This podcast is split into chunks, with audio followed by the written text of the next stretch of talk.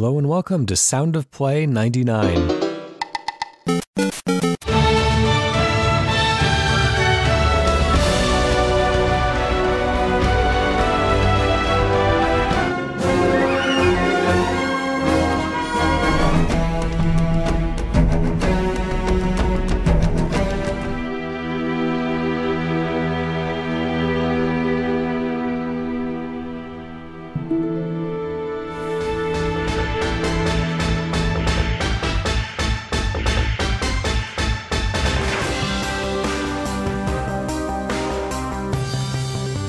That's right, tonight we're going to party like at Sound of Play ninety-nine. We are coming right up on our one hundredth Sound of Play. We've got a special next week featuring all sorts of people from Sound of Plays past and um, present and yet to come. I think it, I think it goes. Uh, but right now, since this is kind of our last Sound of Play before our big one hundred blowout show... Uh, I wanted to uh, open with that familiar theme song that you might remember if you've been with us for a very, very long time now, over a probably a year and a half ago when we started this thing. That was our uh, theme song that we played for the first few, probably twenty or so episodes. I originally made that um, by Leon's request. I, I pieced it together with a whole bunch of video game music, and I thought, you know, what better way to kind of conclude the first one hundred shows of Sound of Play than to dissect our old theme song and go through all of the songs featured in there. Uh, back when Sound of Play was new and we were still using the theme song, we posted a thread over in the Cane and Rinse forum. That is caneandrinse.com slash forum. Cane and Rinse being the name of our main primary podcast. uh, and in this thread, we challenged the community to uh, see if they could recognize all of the tracks featured in that theme song. And so the challenge is open again. Can you recognize all of the tracks in there? You're about to get the answer. So if you want to play along, uh, feel free to restart the episode or just, uh, just do your best from memory. And let's see how we did. That first song, of course, you'll recognize those opening few notes as being the opening few notes of the main title theme from Banjo-Kazooie, composed by Grant Kirkhope. Uh, this is one of my all-time favorite games. I think it was my favorite game until Bloodborne came around. The uh, the Grant Kirkhope score is a legendary. It's been featured numerous times on this podcast already. And yeah, you know, there's a lot of... Uh, I like to do these kind of like musical mashups and mixes and stuff. I have kind of a long-running musical experiment I've done four iterations of to this point, and it's basically taking like popular recognizable songs and snipping them down to their shortest recognizable segment, and then kind of pasting all of those back to back, kind of anchoring it with some sort of logic in that the beginning of a new clip must begin with the word that the old clip would have ended with. It is replacing the last word of the sentence of the previous clip. So you're always kind of mentally completing the phrase in your mind and being kicked into a new phrase before your brain is ready to make that adjustment. And so, you know, if the clips are fast enough and if you're recognizing all of them, it's really kind of a magical experience of riding that wave of constant recognition and constantly being one step behind your own mind. And um, it's really cool. I'll uh, link it in the show notes. We were getting off topic. What I meant to say in that is in these musical experiments, in these mashups that I like to do, it's always hard to pick the song that comes at the beginning because, you know, throughout the rest of the song, throughout the rest of the mix, you're always kind of leaning into, you know, what does the previous song make you think of? Or what does the note that it leaves off on? Or what is the word that it leaves off on? And, and where does that take you? Um, but at the beginning of the song, you have to pick something with a really immediately recognizable opening note. And that's uh, that's not always easy to do, but Banjo-Kazooie, I think, definitely fits that bill pretty well. Uh, this song is performed, it's a, an in-game cutscene that plays every time you boot up the N sixty-four with this, this game inside, and it's this delightful scene of all of the characters playing different instruments and performing just like a uh, just like the theme song to a T V show. It gets to be a pretty grand musical number, until pretty much all the characters are playing their different instrument. They're tripping over each other. They're causing all sorts of chaos. And uh, yeah, it's just a, it's a, it's a really pleasant way to open the game. And it's a really kind of intentional statement of, uh, and kind of a technological showcase as well. Might not look that way today, but back then, like it was, it was pretty impressive to see this level of uh, kind of musical coordination with the, with the game and the, the animation of the characters and them playing the instruments. And, um, you know, in this kind of lush tropical scene, it's, it's quite a lot of fun. So anyways, let's listen to the main title theme from Banjo-Kazooie. Uh-huh.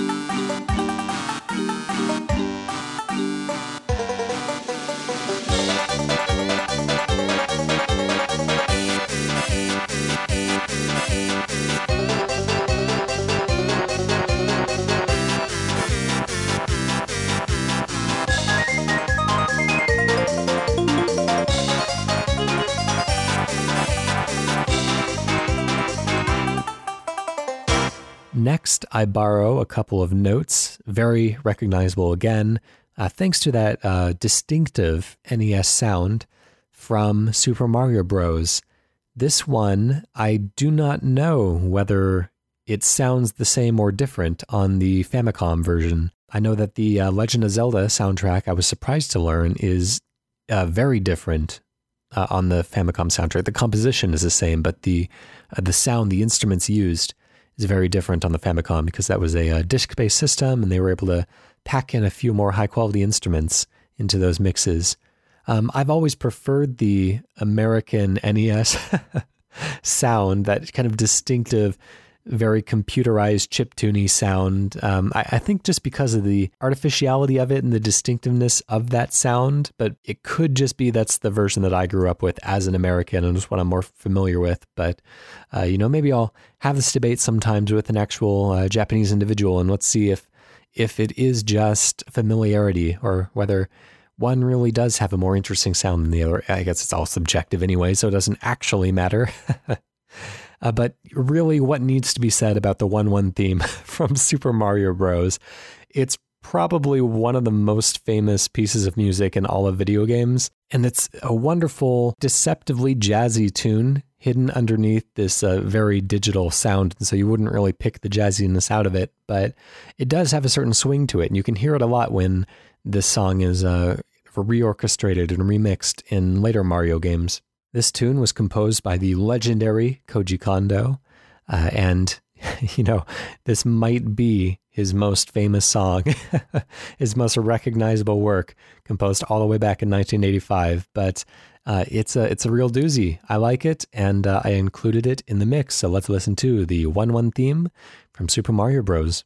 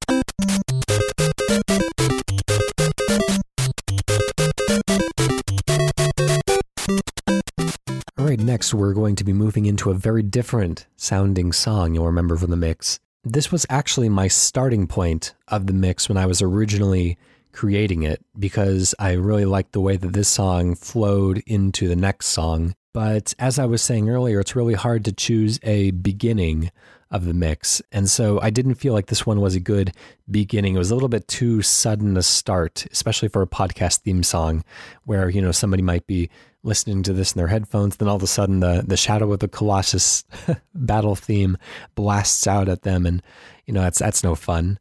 Uh, and so I, I, I built the previous two tracks, the Banjo-Kazooie theme and the Super Mario Bros. one one theme, uh, into the mix kind of post hoc.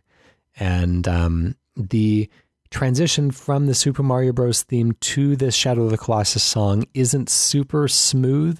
That's one thing I kind of regret about the mix. Um, the Shadow of the Colossus song does, uh, I should stop calling it that. It is Revived Power battle theme, which has also been featured on Sound of Play in the past. Revived Power does begin with the note that would have played if the Super Mario Bros. Song wasn't cut off. So it does have a musical link, but um, I, I think the just the extent to which the instruments are are different, and the fact that the note picks up after a rest in the previous song, which kind of separates the phrases even further, it, it doesn't really drive that connection home.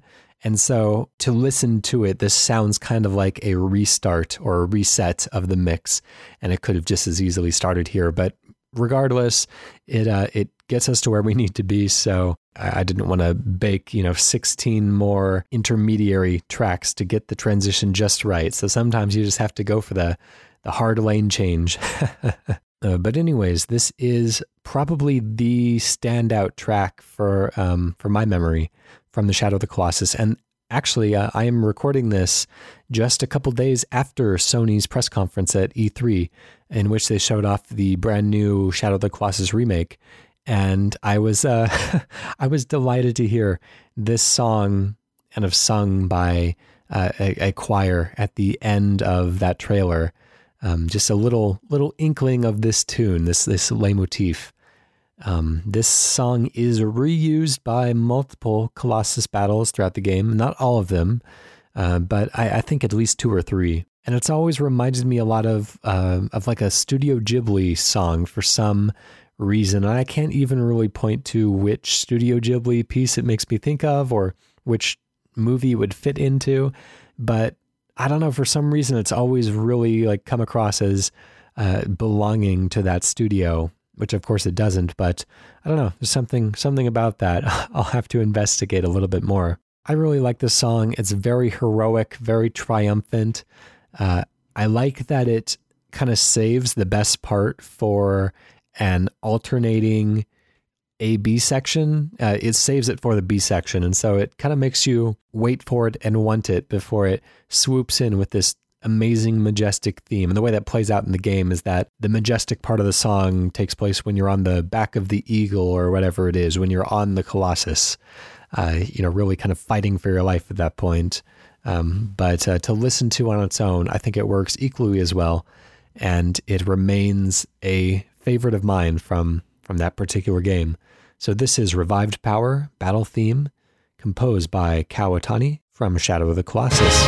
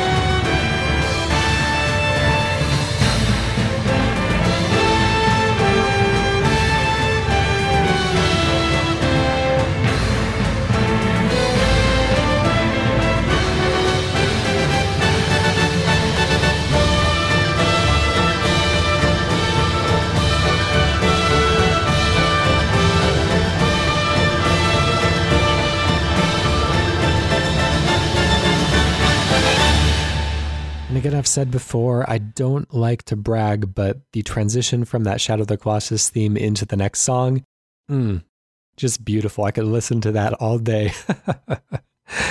Oh, those orchestral sounds just like really meshed together, and you'd almost believe that you were just listening to a continuation of the same song if you didn't know both pieces. I, I just, I was really happy with the way that turned out. I hope that this song is also recognizable. You know, I wanted to get a really nice mix of all sorts of different types of video games and, you know, old games, new games, industry games, indie games, just everything that I could possibly jam in there in these these nine little musical snippets that would be recognizable and also kind of communicate the entire breadth of video game music. And, uh, you know, this one and the previous one were a beloved P S two hits, but but I think this does represent a very different ethos of video game and, and possibly appeal to a very different audience than any of the previous games. Uh, this is the heroic Metal Gear Solid main theme reprise composed by Harry Gregson-Williams from Metal Gear Solid three Snake Eater on the PlayStation two. And I just really love this little short song. It plays near the end of uh, of Snake Eater, just for how triumphant, how bombastic, not bombastic in that way, but yeah, you'll get what I mean when you hear it. It starts off really kind of like slow and and it builds really nicely. It repeats that main theme at least three times, and each time it adds more instruments until it's just impossible to not do that. Like Solid Snake, not Solid Snake, sorry, that would be Big Boss, getting my Metal Gears mixed up. That Big Boss stand and salute at the end, because, oh, it just fills you with that with that uh, patriotic spirit or mourning for our fallen comrades and, and whatnot, the, the honor of the men at war and women at war in this case. So I invite you to be equally entertained and inspired by Metal Gear Solid main theme reprise from Metal Gear Solid three.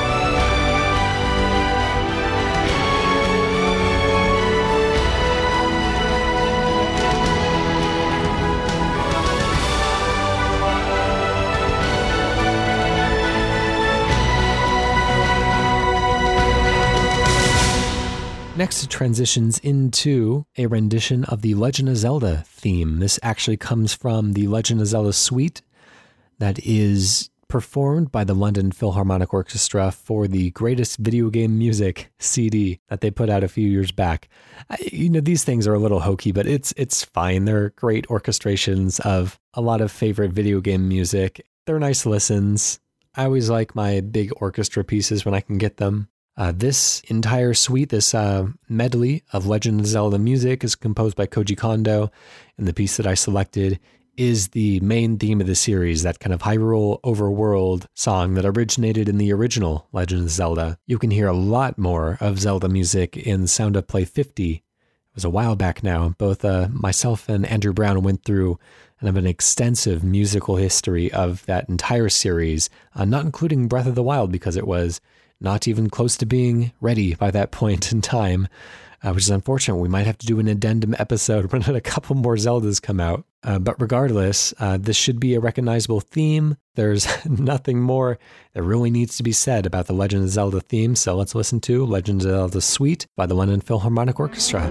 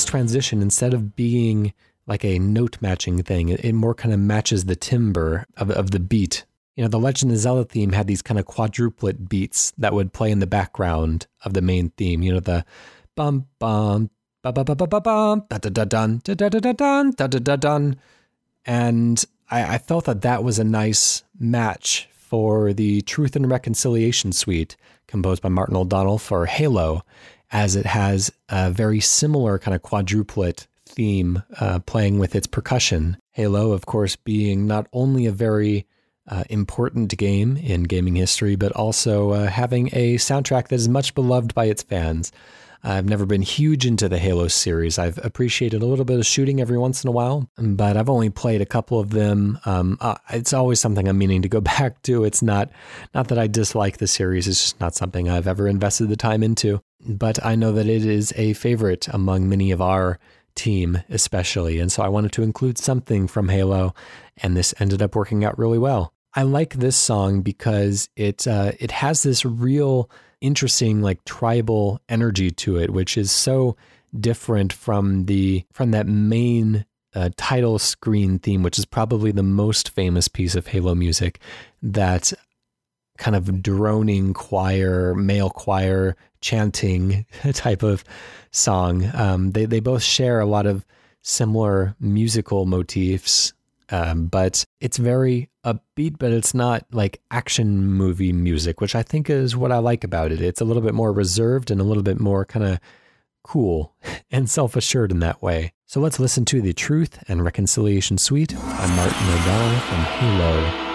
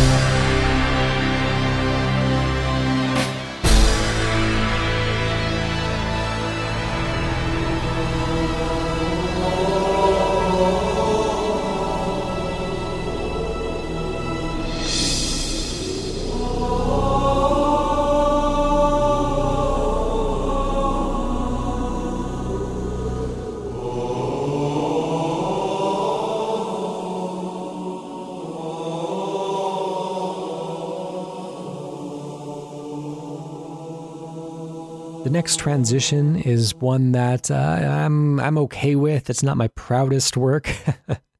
uh, it is a a note match, and so you get the um, extension of that note. But the Halo song was so busy with percussion, and this next track that it fades into is so kind of quiet and absent of percussion of any kind that it's hard to not hear the Halo song. It's kind of fading out in the background. I, I like when it's a little bit smoother. Like it's almost like the orchestra changed its mind as to what it was going to be playing mid note. But um, yeah, it, it, you know, but it's still, it's a note match. It works well enough, and it's a nice kind of mood change as well. Uh, this is another very famous piece of music. This is the theme from Firelink Shrine from the original Dark Souls.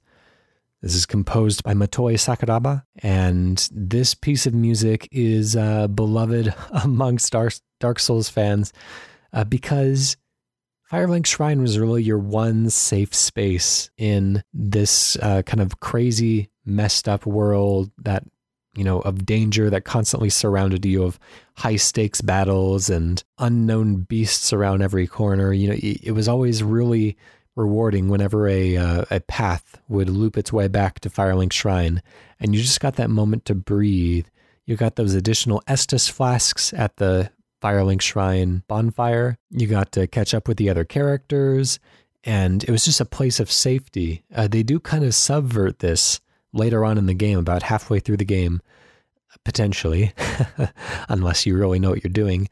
Uh, but even that subversion, this song fits that as well, because the song is is comforting but also really mournful.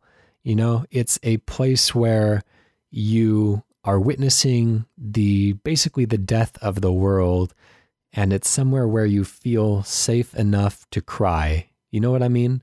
Where it's like if you're in danger, you just got to keep moving until you get out of danger, and then you look back on it. And it's in those quiet moments where everything really hits you, how much that you've lost and how much can never be really recovered. And so I think that's what this piece of music does especially well. It communicates so much about the game's tone, and it always really kind of leaves my heart heavy listening to it. Uh, the equally great, okay, uh, probably actually much better song from uh, Dark Souls two. And that is not to put down the Firelink Shrine's theme. That is to say that the Majula theme in Dark Souls two is a brilliant composition. I can say uh, only good things about. Uh, but uh, it, it also plays to a very kind of similar feeling uh, of of mournfulness and unease, but still a comforting familiarity and a comforting place to be, to hang your hat, so to speak. So let's listen to the theme from Firelink Shrine from Dark Souls.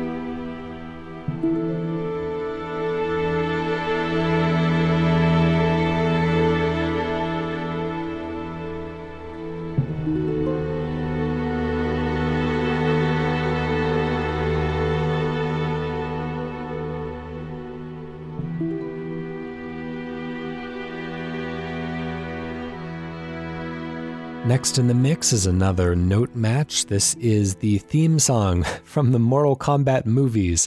I'm not sure if this song ever made its way into any of the Mortal Kombat games because I'm not all that familiar with the Mortal Kombat games. I'm not a huge fan of the general aesthetic, and I haven't played very many of them except for the most recent ones, and then I've dabbled with the old ones. But this song is very famous, is very well known. It's very catchy as well.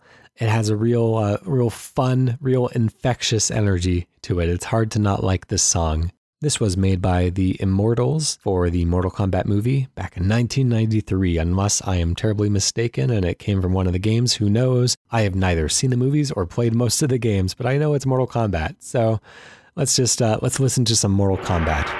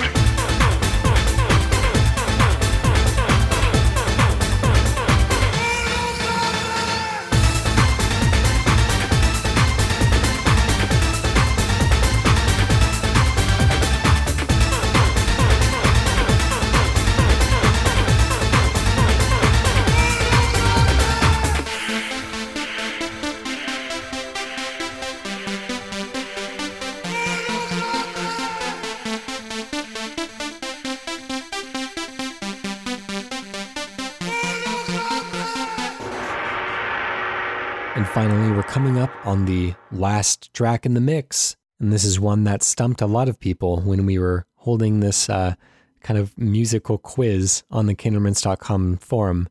Uh, but before we listen to that last one, I would like to invite everyone along to the cane and rinse dot com slash forum. Is that the way to, to the cane and rinse dot com slash, you know what, you know what I mean. We're all having a great big party there. And uh, it, it's a lot of fun. Every week, there's intelligent discussion that takes place around all topics gaming. Uh, everyone is very polite. Everyone's very friendly, uh, very accepting of uh, all sorts of different ideas about games. We just love talking about it. And we would invite you to join. There on the Cane and Rinse forum, you can request music in the Sound of Play threads to feature on future episodes. Usually on uh, every Sound of Play. There's not like a special episode, like this one's a little special, um, but on, on most of our regular Sound of Plays, anyways, we like to feature a number of contributions from the community as well, because it's not just about what we like, it's about what you like as well. Uh, so you can request those on the cane and rinse dot com forum, or you can uh, pitch them to us over at Cane and Rinse on Twitter, and we will play them on future Sounds of Play. Also, if I could pitch another personal project from myself, I am, along with Sound of Play previous guest from at least one or two shows in the past, Ryan Quintel, hosting a brand new podcast that's all about video games and storytelling and creativity in general. It's called Play;Write, and it's about workshopping brand new, unique video game ideas, exploring the possibilities, the ins and outs of where it can go, and really digging in deep with what we can explore narratively and mechanically in the space of video games. It's really interesting. We just uploaded our pilot episode, and it's going to be a weekly show after that. And so, uh, you know, we are just barely, barely, barely starting out. And so we would be more than thrilled to have an audience at least give the show a try and uh, listen to it and see if it's for you. And if you like it, then that's wonderful. We accept community submissions on there as well for game ideas that we will workshop on uh, one per episode as well. So that is Play;Write, P L A Y W R I T E. It's spelled like play, like you play a game, and a write, like you write a book. I know that there is a word, Play;Write, that is spelled differently, but it is a pun based on the two things that we do in the podcast. I think you get it. You can find us at Play;Writecast on Twitter or Play;Writecast dot com. We're still working on getting all of the logistics in place, but I think by the time this episode goes live, we will have uh, at least our pilot in place, and we'll be very excited to take user submissions for future game ideas for us to explore. But anyways, enough of that self-promotion. Let's listen to this final piece of music. As I said, this is one that stumped a lot of people on the forum. It's not the most famous song from the particular soundtrack that it's from, but I think it does a good job of putting a cap on the mix. And it, uh, I really like the way it transitions out of the Mortal Kombat theme as well. It, it ends when the Mortal Kombat theme is ramping up with this cacophonous percussion piece, and it It itself opens with a cacophonous percussion beat, as well as having a note match. But this song is called The Prettiest Weed. It is composed by Jim Guthrie from Superbrothers: Sword and Sworcery E P. And this is a song from the lovely Toronto, a city that I care about very much. I've written a number of uh, pieces on the main Cane and Rinse website about game designers in Toronto uh, when I was visiting a year or two back. But anyways, the, the Prettiest Weed is, just like the rest of that Superbrothers soundtrack, a real, uh, real heavy hitting, really impactful piece. You know, that that entire soundtrack, and especially the, you know, three or four songs that it opens with, just really, it, it twists my soul in knots every time I listen to it. You know, something about the counter melodies and something about the power of its notes just really gets to me. And this song is absolutely no exception. It has some powerful percussion that just bangs away, and these really kind of odd, dissonant, uh, main kind of electronica synthesizer notes that play the lead part. It creates a very desperate sound, a very emotional sound. And, you know, I think that's what Jim Guthrie, he's a genius. I, I really love his work. I think that's what he does best. So let's finish off by uh, kind of putting this this old theme song from Sound of Play to bed with The Prettiest Weed by Jim Guthrie from the Superbrothers Sword and Sworcery E P. I've been Ryan Heyman, and I will see you next week with our big Sound of Play one hundred special. We've got a lot of songs lined up and a lot of uh, people on the show. So I'll see you next week.